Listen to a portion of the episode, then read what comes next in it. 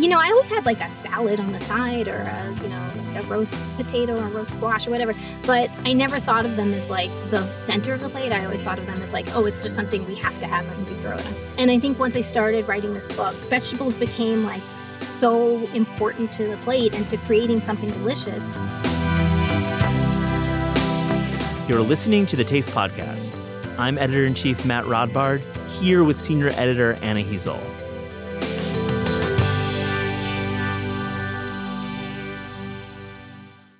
Today on the show, Matt is catching up with Jenny Rosenstrach, a cookbook writer and the voice behind the long running food blogging podcast, Dinner, a love story. Matt, what did you and Jenny talk about? For Jenny Rosenstrach, dinner is a gift that she has given each and every night and something that she has celebrated for years via her food writing under the banner Dinner, a Love Story. In this really fun conversation, we talk about her work as a cookbook reviewer.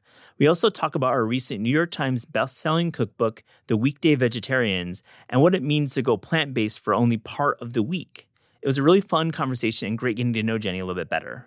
Here's Matt talking with Jenny.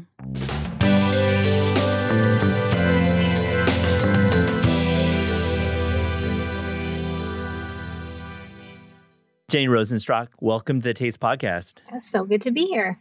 I've wanted to get you on the podcast ever since we talked um, in the fall. We did a print story for a Monday interview, and I got to know you a bit through that. But wanted to get a little bit more into um, your book, Weekday Vegetarians, is New York Times bestseller, and and really one of my favorite books of the year. Uh, I thought the design and the way the recipes came together was was so creative and clever. But first, I just wanted to get a sense of dinner a love story just for our, our listeners. You launched this a while ago. What what is Dinner a Love Story? Well, it's kind of exactly what it sounds like. It's um, it's a website devoted to family dinner and the way that I use food to take care of people. Um, it's expanded and evolved over the course of the twelve years that I've been writing it. But it comes down to how can we make dinner for the people we love or for ourselves um, in a way that you know we don't lose our minds making it happen and also in a way that makes our lives a little bit better every time we do it. Um, you know i think it's i think of dinner still all, after all these years of cooking for two kids and um, i still think of it as a kind of a gift that i give to myself every day and i just try to help people see it that way too I love the way you put it. Dinner as a love language has has dinner has the actual love language the the dishes uh, changed over the course of running dinner love story. Is there any kind of change? And, and maybe I'm tipping to the weekday vegetarians project in the book. But has have you seen a shift? Oh my God, absolutely. I mean, the first book I wrote, Dinner Love Story, was already a chronicle of the way my cooking evolved, even in just like a 10 year period, because just like the way we cook just changes so much based on our mm-hmm. life stages. Like before when when i first got married i was like teaching myself how to cook and that's what the first section is about. And then when we had babies it was like anything that was edible was dinner and that was a different way to cook. And then you know and then like the last section was sort of like i called it something like when the angels began to sing which is when like we actually started cooking meals that were like recognizable as like a proper sit down dinner um, and not you know like you know food all over the floor and, ground into your fl- into your into your rug yeah but then that's just the you know the the way I cook, but also the food that we've prepared over the course of the years. You know, it's just like anyone else. Like the food, I'm in the food world, so I, I, I am as susceptible to the trends as anyone else. So, you know, I was like all about the kale salad in the in the mm-hmm. aughts, and um, and then like Ottolenghi took over my life and like, you know, when Plenty came out and um, yeah, I mean, but now just just to lead into the weekday vegetarians, that's that book really marks a shift in the way that mm-hmm. um, in the in the ingredients that we've been using. Um, obviously way more plant based. Um, yeah.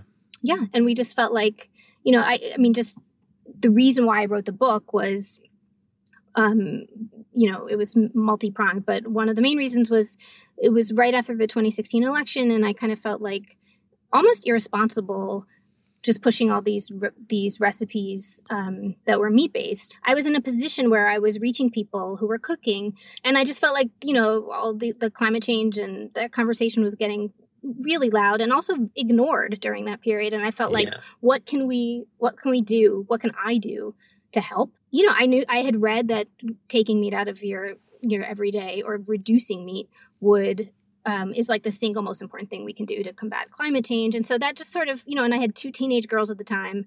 I mean, I still do, but they, um, but they were reading about this stuff, and they're of that generation that's like, "Mom, why are we having meat every night?" And so they pushed me in a way that that I, I was.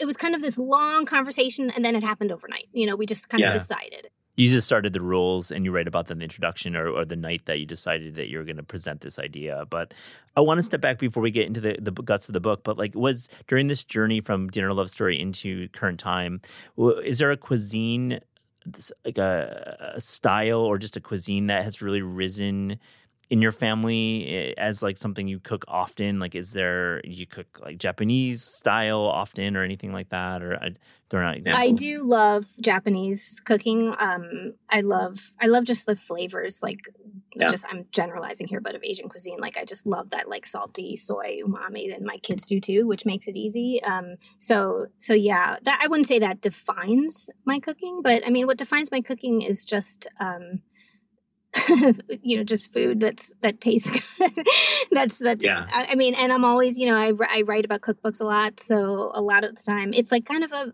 um a big mishmash of like what i'm reading about and what's what other people are talking about and it's like the dinner table for us like in addition to just being a place where we could all you know gather around at the end of the day it was also like my my my office like and it was like a little um mm-hmm. it was like a little lab so i would be constantly experimenting with you know whatever recipes were coming across my desk whether it was on instagram or whether it was through this latest you know Ottolenghi book that came across my yeah. desk or um so yeah it was just always kind of like i just always kind of wanted to um you know see what else was out there and try it out on the kids sure and you're you've reviewed res- uh, cookbooks uh, for many publications, and we can talk about that.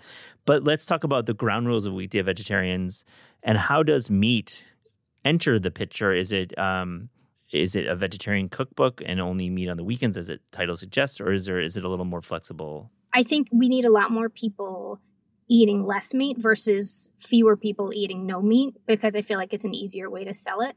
And the reason why we've been able to stick with it as long as we have, not just stick with it, but really like it's become a bona fide lifestyle for us to just kind of default to plant based cooking. But the reason is because we always, ha- you know, just like everything, it's like moderation. We have this out. Um, you know, the way the book is was conceptualized and the way we started was five days a week we would have plant based food, Monday through Friday, um, mm-hmm. vegetarian dinners. Um, and then on the weekends, we would let ourselves, you know, have our splurges and we would like hit Shake Shack or we would, you know, yeah. just um, have Pansy or pork chop or all of our favorites that our kids had, you know, were like synonymous with our kids' childhoods and our childhoods, frankly, too. Like we found that was a hard thing. Like we had all these nostalgic attachments to recipes. I mean, then they were all yeah. meat based, like not all of them, but most of them were. And they weren't nostalgic because of the meat, but they were just nostalgic because that's the way we cooked. And so, mm-hmm. um, that's how we started. Now, you know, it's not like I will not have chicken on a Tuesday. Like that, of course I will. But like for the, I would say, you know, 80% of the time um, I'm eating, it's going to be a plant based meal. I think our listeners are going to be wondering when you started this journey of weekday vegetarian, did you did you feel better? Did, was there a, a, did it change the way you spent? I mean, I think that's the, those are the practical questions I think our listeners are interested in. I know it's talking about these things is not easy because you know you might have been feeling great before so i don't want to like assume you were feeling bad i don't want to like put you into that box but you know i mean I, I, get that question a lot and it's it's um it's a tricky question but because all food is good food um yeah, but yeah. but i do feel like what this book has done has really gotten me to think about vegetables like not just like not eating meat but like really being vegetable forward about things which yeah. i you know, I always had like a salad on the side or a, you know, like a roast potato or roast squash or whatever. But I never thought of them as like the center of the plate. I always thought of them as like, oh, it's just something we have to have and we throw it on. And and I think once I started writing this book, um, vegetables became like so important to the plate and to creating something delicious that I would kind of start there. And then when you have, you know, and so like half the plate is vegetables now versus, um, you know, like a third or whatever. And and that just automatically like makes you feel good. Like you feel i just feel because that was half the plate like the rest of the stuff was being squeezed the rest of the portions were being squeezed so i didn't Yeah. eat as much as the rest. And so yes like, like i felt better after dinner most of the time. Um you know not every night but as a matter of course like i just like the way i feel. Yeah. um and i have more energy like when i eat like that during the day too so um so absolutely. But um but cost at, for sure like i still can't believe my my like how much my trader joe's bill or my you know Mhm. just regular old stop and shop bill changes like i just didn't realize when you're eating meat five times a week that really adds up It does. You look at your grocery store bill, uh, receipt at the end, and, and you look at meat, and meat prices have gone up. Uh, Rightly so. I think people are you you should spend money for meat. It's kind of important to to be responsible and, and just pay for good meat. You know. now we yeah. can spend money on high quality meat and um Yeah. you know and we can feel okay about it it doesn't feel like it's gonna crush us I'm going to give you two vegetables, and I just want to get a sense of how you would p- put a meal around these two. This is like real quick fire style. No, um, one is one is let's just do Napa cabbage or Savoy. We'll do either cabbage. So cabbage, how would you cook that as a centerpiece meal? Use that vegetable. I love cabbage, and and it's a new love story for me. It was not the Mm. case um, before quarantine. I really discovered it and fell in love. I mean, I always like I, I always went immediately to the slaw place when I had cabbage, but like I discovered roasting and cooking and cooking down cabbage during the pandemic, and um, so this is what um, this is what I just made two days ago. Like a, I caramelized onion, like just two little basic supermarket yellow onions, um, and then uh, cook those down so they're nice and sweet. You don't even need a ton of oil, but then like salt, pepper, and then I throw in half of a Napa cabbage shredded, like just chopped, and then that cooks down, and it's just like roast, and you just and you can put it on high heat, and it gets like nice and roasty and brown, and then um, and then I put all of that. I can I put I wrap that all up in like a pie crust with like a little mustard underneath, and you can put a little apple cider vinegar in the onions. Um, I find the mustard does kind of the same thing. It just cuts that Yeah. sweetness if you like the sweetness. Um, and then you roast it, and then, I mean you bake it, and it's like this perfect little cabbage onion tart. Um, but yeah, in the book, I have a recipe for braised cabbage. Um, Yeah. It's like a cider braised cabbage where you just like have a Savoy or a green cabbage and you brown it just like you would be browning, you know, like a, a chicken thigh. And then you remove it and you pour, I pour, I like make, um, I fry some shallots and um, uh, like tomato paste I add in there. And I love this. I love the way that the flavors are coming together, and this does feel like a main dish. Like braised cabbage can be main. totally. And it's like, it just takes on this like flavor that I just didn't know.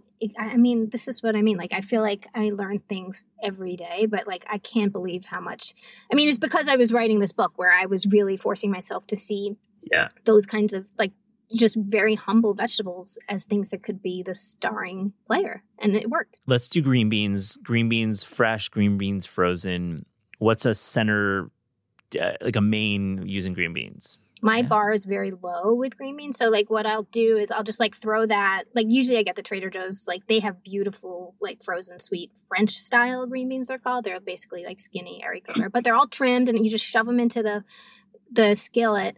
Um I, I will say that like recently I have discovered having a little um compound butter of like a miso chive compound mm. butter, which sounds fancy, but it takes two seconds to make as long as your butter is room temperature. And I just kind of keep a stash of that in the fridge. And when I just have those beans and I toss them with that butter, it's like it's so special. And with an egg on top, I mean, that's a light dinner. I don't know if like a mom listening to this, like who's feeding like you know her football player Yeah. son, is gonna like see that as a dinner. But for lunch, certainly, It sounds delicious. So you're using light miso or dark miso plus butter plus anything else in this compound butter? A little bit of sea salt, but I don't even know if you need Yeah. it with the miso. Um, but yeah, I use it on almost, I mean, every roast vegetable. And it's actually, I had a recipe for like a, um, a sweet potato in my book that used a miso butter, but it was just like miso mixed with butter, not the scallions. And when I, um, I interviewed Kay Chun, who's a recipe developer for the New York Times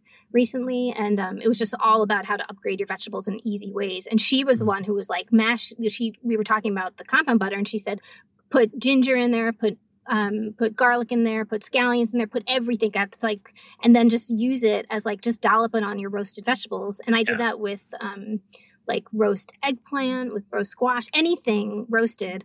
Um, if you just do- like you roast them with a tiny bit of olive oil, and you take them out, and then you stir the butter in at the when you're serving. And so she just kind of took it to the next level for me. It sounds amazing. Do you get the question about uh, protein? Like if I'm eating plant based during the week, and you know we have this perception that we need protein all the time, so much protein, protein, protein. Uh, how do you negotiate that? Yeah, I mean, it's something that I think about a lot, and there's a whole section in the book dedicated to the protein add-on? Because I do kind of find it's like we've reversed our thinking here with like it used to be okay I have chicken so what like you know what I was saying before what salad do I throw on the side at the last mm-hmm. second and I kind of feel like that's how I've relegated the protein which is like you know it's good and bad but like I, will like have those green beans for instance and so there's like I'll just throw the seven minute egg on top and that's the protein. Um there's crispy chickpeas are like have basically replaced like the basic chicken breast mm-hmm. um, in our house. Like we just throw that into salads and into grain bowls, and um, everyone loves them. And it's a superpower to have a good roasted chickpea recipe or fried chickpea recipe. It really is kitchen superpower. Luckily, my both of my daughters just kind of tried them when we were first like playing around with them and loved them immediately. And so it was actually my daughter Abby's idea to throw them into like our chicken Caesar salad instead of the chicken. Yeah and it's her number one most requested meal now. So, do you use oil? How do you get them crispy? What's your what's your trick? Um, the trick is to well to start with them as dry as possible, um, and then I mean I I roast them sometimes, and then I like just put them in the skillet and yeah. you know three tablespoons, a little bit more of olive oil maybe a little bit more a little bit more the trick is when you're frying them in the oil is to um, just not touch them for a while. Like you you want to stir them all the time, but like it's yeah. very you just let them sit a little bit longer than you think because you can't over crisp them. You can't. They're very foolproof with that. On the on the topic of protein, I just wanted to talk to you a little bit about uh, the, this fake meat um, world we live in these days, and you know, Beyond and Impossible are the major brands, but there there really are everywhere.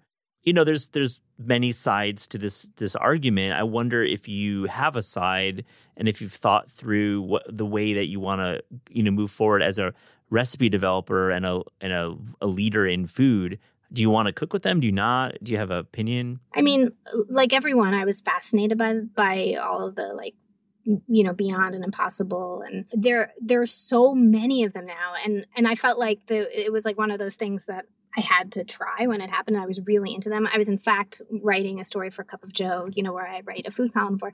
Um, I was writing a like a taste test about it um, right before the pandemic hit, and so I had purchased like 12 different kinds of meat. And then, of course, it was all canceled because it was like scheduled for like March 13th, 2020. Oh, and so, yeah. we, like, the person who was doing the tasting with, so I ended up with all of these, um, this frozen, you know, quote meat in my freezer. And so we cooked with it through like for the first like couple months we didn't cook through all of it because by the like fourth or fifth one, I was like, I can't eat this anymore. Like you're living through a pandemic and you're using these products, man. You're putting yourself through. I, I no. would say Impossible was my, by far my favorite. Um, yeah. But it just kind of got to the point where I was like, I could, like, I like them as burgers. And I kind of felt like, since I was also writing the book at the time, I was like, I should just come up with my own veggie burger. Like, I don't need to do this. And and I did. It was like the inspiration for the veggie burger that's mm. in the book. And the veggie burger is I, I don't I, I kind of still don't know how I landed on it because like veggie burgers are I've never really had a good one. They're so hard to develop the recipes. We've tried at Taste. But the other thing annoying thing about veggie burgers, it's like feels like a very like witch's brew thing. Like you're throwing yeah. in like rice and oats and mushrooms, yeah. and it takes like a it's a million ingredients, and um, but it takes like you know like an hour or two on the weekend, not even not, like an hour, and then um and then you freeze them into patty. You, you put them into patties like in between parchment paper, and then you freeze them. So it, my recipe makes ten um, patties. So we just use them. We just pull them out for like yeah. last minute dinners. then they become ten minute dinners. But but it's a really good recipe. They actually they're like uh, the trick is to like flatten them and to get like the edges craggy so it tastes like burger like a smash burger kind of. It sounds like you're going smash burger style. Love that. Um, let's talk about your Cup of Joe column because I, I love that column and I love that you're writing for this very wide audience. And what do people most want to know? I mean, they want to know the same thing that like everyone wants to know, which is what I was, which is the only way I know how to write, which is like, how can we cook better and how do we make food a part of our lives in a way that Yeah. like we enjoy versus like we stress about and i mean they they're such an amazing audience because they're her readers are so unbelievably engaged and i learn i almost feel like sometimes that i don't even have to be there like i just like write something as an excuse for them to talk because like the comment section is so robust and Mhm. um, and I learned so much from her readers. Um, and it's it's really fun. Um, and and Joanna Goddard, who's the one who who is Cup of Joe, who, The Joe. Yeah. her whole mission is to she wants people to you know always feel included never um, never feel bad about themselves when they leave and she really i don't know how she does it she manages like this is like the most civilized community on the internet Mhm. and um and you really feel it in those comments and so i just i really i love um i love writing for her we'll link to that as well. Um, I feel like you're you're a recipe developer and you've got a family and you're cooking a lot, but you're also out at restaurants and you're traveling when you can travel and you've got you know great taste in in everything, just reading your writing. And how do you find inspiration for these books? Do you do you have a favorite place to go, a place to travel, or coming to the city, or is it just from your reading the cookbooks that you review? I mean, it's from all of those things. I think it's like a- it's kind of a big mystery, you know. Like when people are like, "How do you come up with your ideas?" Like you know, it's just like you're just naturally you gravitate towards certain things, so you just like don't even know where this stuff like resides in your brain. But like I will say that all of my books and all of the writing I do, just the inspiration comes from just like this sounds super lame, but like just living my life. I have no idea what recipes I'm running on my newsletter next week. That's because, and I, I kind of like to think this might be wishful thinking, but I'd like to think that's why I can, I've, I've been able to do it all these years and, and why people are still reading because like, I don't want anything to feel overly produced or slick, or I want it to feel like I just, I talk about this all the time, but like, I, I hate recipes that are just recipes like out of context. Like, I love hearing Yeah. how a recipe fits into your life. Like just Cup of Joe we were talking about before, like there was a recipe for a um one of the her, like it just went bananas like with traffic. It was um Alexandra Stafford who writes Alexandra Cooks. She's uh, this master bread maker and she Mhm. uh, you know that's the kind of recipe that like most people I, I I hear bread and yeast and i'm like that's too much for me it's a project and we just but i was like this bread you can like she had a recipe for a loaf like a peasant loaf bread which you could like decide at 3.30 in the afternoon to make and then you could have a fresh loaf for dinner and just saying that sentence like i think puts it into context and it's like it just makes you feel like you can do it and it's not just like some it's, it's just not some like you know um, recipe extricated from like some other world it's just not hollow. It's not a hollow promise. It's a real promise. And I think when you're writing in that newsletter form, you want a real execution. It's not a long form piece. It's a one recipe, two recipe newsletter. And I think Alexander's recipes are great. They do they follow a promise. Mark Bittman has a promise. You have a promise. Yeah. and I, I mean also just like what we were talking about before the way my family has evolved like it's just it, it, i'm so lucky that i named this whole thing dinner love story because that kind of applies to every stage in my life and and i feel like like just last summer one of my daughters was having like this skin issue and we didn't we went to dermatologist after dermatologist we couldn't figure it out and finally we just decided to go like the diet route and try to eliminate gluten and dairy and so like for like three months i was cooking without dairy Mhm. and gluten and um I, I never like wrote about this in the blog, so people must have been like, "Why is she suddenly she's Yeah. giving us options for dairy free stuff?" But like, it's just you know, and that I learned so much from that period, like of just like what people are looking for, and Mm-hmm. and just and, and so like things like that are happening all the time, obviously, and so I just that's how I get inspired, just by like what problem am I solving for my family? Hopefully, this will resonate with some other family. Yeah, and so Yeah. um, you know, like I, w- our kids are in college now. Like the dinner table looks completely different. So that's what I write about now. And it's like Do they come home for dinner? they're they're both in college. One of them is in Vermont. One of them's in Minnesota. And so they don't come home as often as I would like. But when Yeah. they do, they have very specific requests. You know, for Oh. you know, someone on my when I was getting all like sad sacky about like my kids are leaving me. You know, someone on my blog said, "Oh well, you don't know the joy of the coming home dinner yet. Wait till you see that." And I was like, Ah. "Oh my god, that's right. It's like not a book that ends. There's like chapter after chapter, and like so now there's like the coming home dinners and coming home from college is a is a moment you know you remember forever. I feel like you you, you it's it's some of it's sappy Hallmark style, but some of it's just like the practical, like walking in the door and having like some kind of you know smell, right? Do you have a, a book project in the works? Do you want to talk about you know you're a New York Times bestseller for this one, and, and I'm sure you've got you know irons in the fire. I, yeah, I mean, I'm working on it now. Um, I'm working on a proposal for my next one, but I don't. I'm not entirely sure what it is. You know, I feel Yeah. like um, what I was saying before about like, well, so where am I in this phase? Um, you know, a lot of me wants to do like the weekday vegetarians part two, just because Mhm.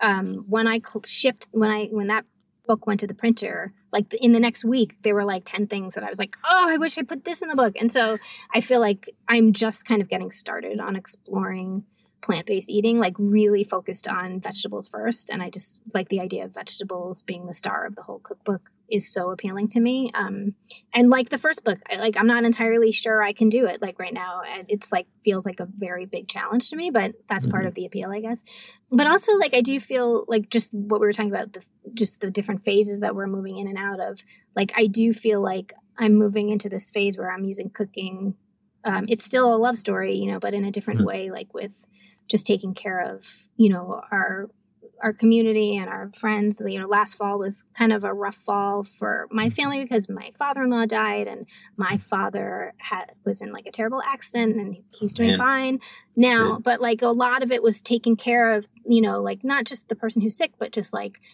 my mother-in-law who suddenly was eating by herself like we would be cook you know like how to make her how to give her like a little bit of love like through food and um you know like just give him when my dad was ready to eat like bringing him matzo ball soup at the hospital and just like there's so many more ways to write about dinner like in that context in that and and it's it's you know it's like not as fun as writing for kids and but it's like it's it, it does feel like the more i write about those topics the more people Yeah. are saying thank you for this i i you know i, I like it, it makes me feel so much better that you're going through this too and Mhm. so like you know in a perfect I, I don't know the answer to your question is i would love to have a book that kind of addresses that phase of life I'm excited to follow.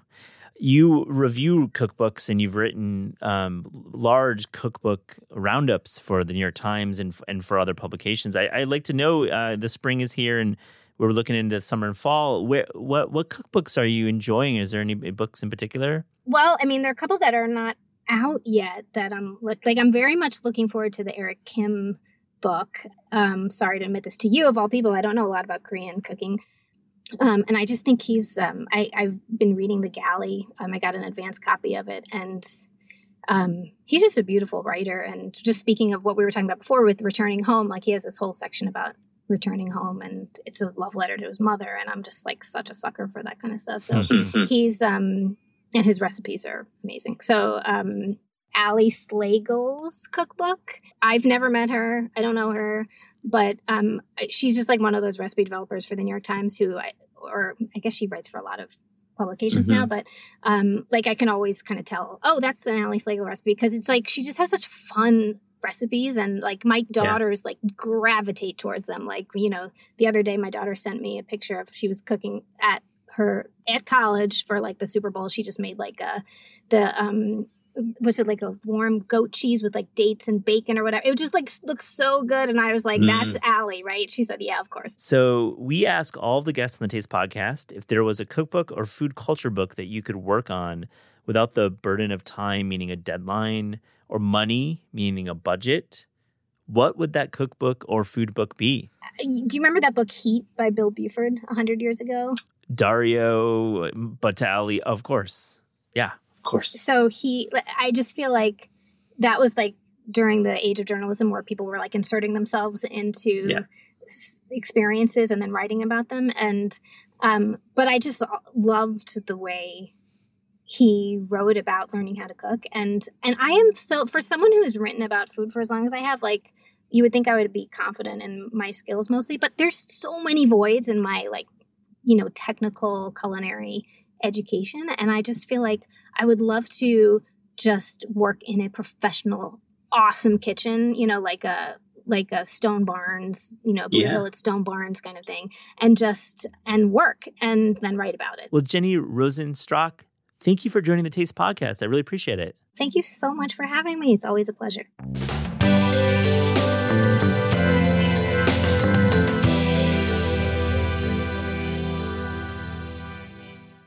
And uh, we are back with another three things where we shout out three things in food, in food media, in cookbooks, in Oscar nominated films, perhaps. Anna, what's your first of three things?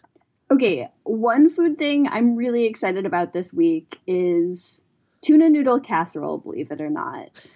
I've been sort of like feeling a little bit nostalgic for tuna noodle casserole, which is like, you know, I'll admit, sort of a gross sort of outdated dish in today's world. I think about gross, it, and I think about like the food that my grandparents made. But yeah, I really think that tuna noodle casserole holds up. I've been making like a sort of a little bit of a fancier version of it where I use like actual like slightly al dente pasta instead of the egg noodles that are sort of like famous in a tuna noodle casserole. And I make like a mushroomy bechamel instead of using the canned Campbell's soup. And it's really good. I really think it's time to sort of like revisit tuna noodle casserole as a society. Questions, questions, questions, questions. Okay, first question is first, did you cover it in your book? Yes. Tin your tin fish book. You've covered yeah, it. Okay. there's definitely going to be a really good recipe for tuna noodle casserole in my book coming out in spring 2023. Shout out plug. Second question. Okay, I can't get over the smell of tuna noodle casserole. This is me speaking, not you. I, I when you walk into a, a kitchen that has tuna, tuna noodle casserole in the oven, it's not food to me. It's it's it's transcends food. It's something like industrial it's something like maybe like there's a like a, a torture scenario happening in my brain. I just think that smell is, is just vile to me. I texted my teenage niece yesterday to ask if she had ever had tuna noodle casserole because I wasn't sure if maybe this sort of like died out in our generation. And she had actually never even heard of it. Oh, interesting. And then I sort of well, I took her through the concept and she said, something along the lines of, I have to be honest, that sounds awful. I ain't gonna hate. I ain't gonna yuck your yum. I, I, I feel like you're the one to make it great. Last question about tuna casserole. Would you put Ritz crackers on top? I actually okay, so I've been really into putting salt and vinegar potato chips on hmm. top, hmm. like really nice. crumbled up. They just get like really buttery and they add a nice like sharpness to the whole dish. But Ritz crackers also an awesome option. Love it. What's your first three things? Okay. Deep breath. We're going to talk about film right now for a second. We're going to talk about the film called Drive My Car, which Anna is the best film I've seen in five years. It is incredible. It is three hours long. Have you seen it? I haven't. I've been dying to. It's on my list. It's great. Ryosuke Hamaguchi is the director. It's based on a short story by uh, Haruki Murakami, very famous Japanese author. Um, and I, I got to say, the film is restrained. It has pacing. It has an incredible car. But to me, the the food in the film speaks to me in many ways. I think that um, outside of uh, being based around uh, drama and the the creation of a play and dramaturge, which is really cool, uh, behind the scenes kind of kind of gossip about film about theater. The food is interesting, and to me, the first kind of food scene is actually at a bar. And two of the characters, an older and a, younger character, discuss uh, an important plot point at a bar. And they've got these Japanese highballs with hand carved cubes. And it's so beautifully shot. I just love seeing when when food is shot by like a like a really like an auteur. it just makes me excited. Yeah, it's so transportative because you can like sort of taste what the drink tastes like and you can sort of like feel how cold and icy the drink is Exactly. I mean, and it has like there. There's more than the food, but then it has just the food plays a role in the in the actual drama, and when it just looks really beautiful. Um, like for example, later in the film, there's a home cooking scene, and it's a lot of the film is based in Hiroshima, and it's um, it's a home scene, and it feels extremely lived in and real. There's um, a meal that's put out, and there's a there's a, a Hiroshima style okonomiyaki, I believe I peeked in the corner. And that's kind of like different than the Osaka version, which is much thicker and kind of the version we know. The Hiroshima version is thinner and it's kind of like uh, an omelet almost. And I, so I spotted that. I spotted bottles of Coke and water around the table. And just when you when you have a film that that is really um, has um, a real point of view from the director, but then when the food is actually not an afterthought, it actually is part of it. But like not overselling the food I, I just it, it really spoke to me. I kind of just wanted to talk about driving my car on the podcast, and thank you for indulging me. I can't wait to see it, and maybe cook some okonomiyaki afterwards. Yeah, thank you for saying the word right. I said it kind of wrong. Anna, what's your second one?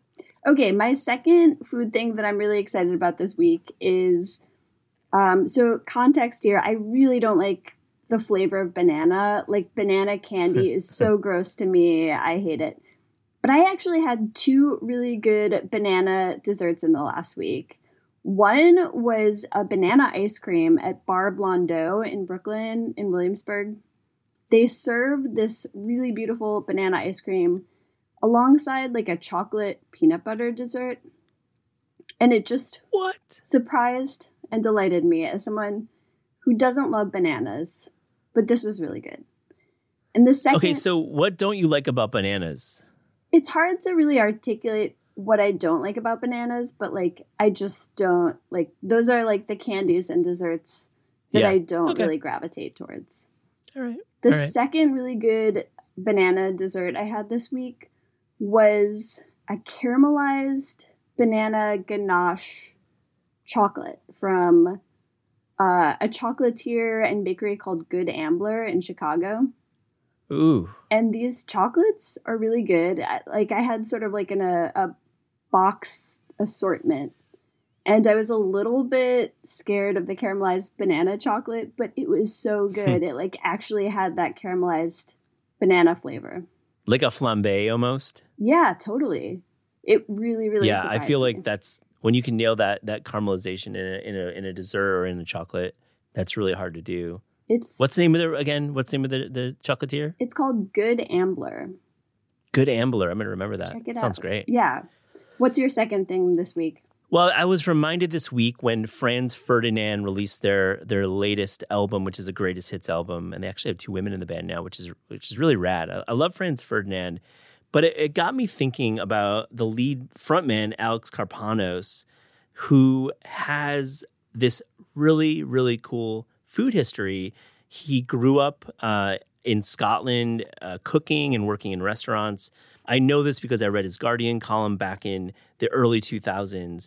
And the culmination of this column was this really cool little book called Sound Bites that he wrote. It was published in 2006 on Penguin. And to, I still return to it. And I, I love this book because it talks, it, it kind of has a proto Bourdainian way with it um, but not in an annoying try hard way. Like he's he's extremely, I think, empathetic towards his subjects. From what I remember, don't quote me, but I believe he he's he's like the rock star traveling the world, eating foods in Argentina and in Tokyo, and he walks around Greenpoint in one of his essays in early 2000s Greenpoint, which is much different than 2022 Greenpoint. But I just have to shout him out because I, I love his music, but I think I like his writing even better. That's very cool. Also, I mean, like it makes sense for a touring musician to also be really knowledgeable about food because you're traveling all over the world and trying new things like every week. So that's really cool. And you're taken out by promoters and you're taken out by your record label. And it's always been a, an interesting point of view, like the, the musician, the rock star. And I think, you know, the Japanese breakfast crossover into into her memoir is a recent example, uh, Crying in H Mart. Uh, and that book is amazing. And I think you know, out, this book is very different. Sound Bites is more of a collection of essays, but I feel like it's hard to do. A lot of musicians think they're great writers because they think that they're you know they're rock stars. They're very confident. But uh, this one really delivers. It's called Sound Bites. Very cool. Anna, what's your what's your next of three things? Okay, so I recently found myself near Kalustyan's um, in Murray Hill, which actually I think we talked about a few episodes back because I picked up some really awesome frozen manti from Kalustyan's. Yeah. That's um, right. I also picked up like another just wild card item purchased while totally hungry and like not thinking straight was a package of this Cuttlefish ink orzo, like Mm. jet black orzo. Um, and I've been on a little bit of an orzo kick lately. I wrote about it for Taste this week. We link to that in the show notes. But this black orzo was really interesting and it's been really fun to cook with. I made sort of like a seafood paella with it the other day and I really want to just try like cooking some brothy mussels and just like throwing some of this squid ink orzo in and like letting it soak up all that delicious garlicky broth. Anna, that sounds like the most amazing restaurant dish. Like squid ink, cuttlefish orzo with mussels. That sounds amazing. Yeah, I mean, free idea if any chefs are listening to the show. you know, put that on your And- menu. I'll come in, I'll eat it. I feel like we should do a podcast live from Kalustyan's in the upstairs cafe. That would be so much fun. There's so much to talk about in there. Like, I just, you know, you can just get lost in Kalustyan's for hours. Actually, let's just get one of the Kalustyan's owners on the show. Let's actually, that's probably more doable. Yeah, let's do it. What's another of your three things?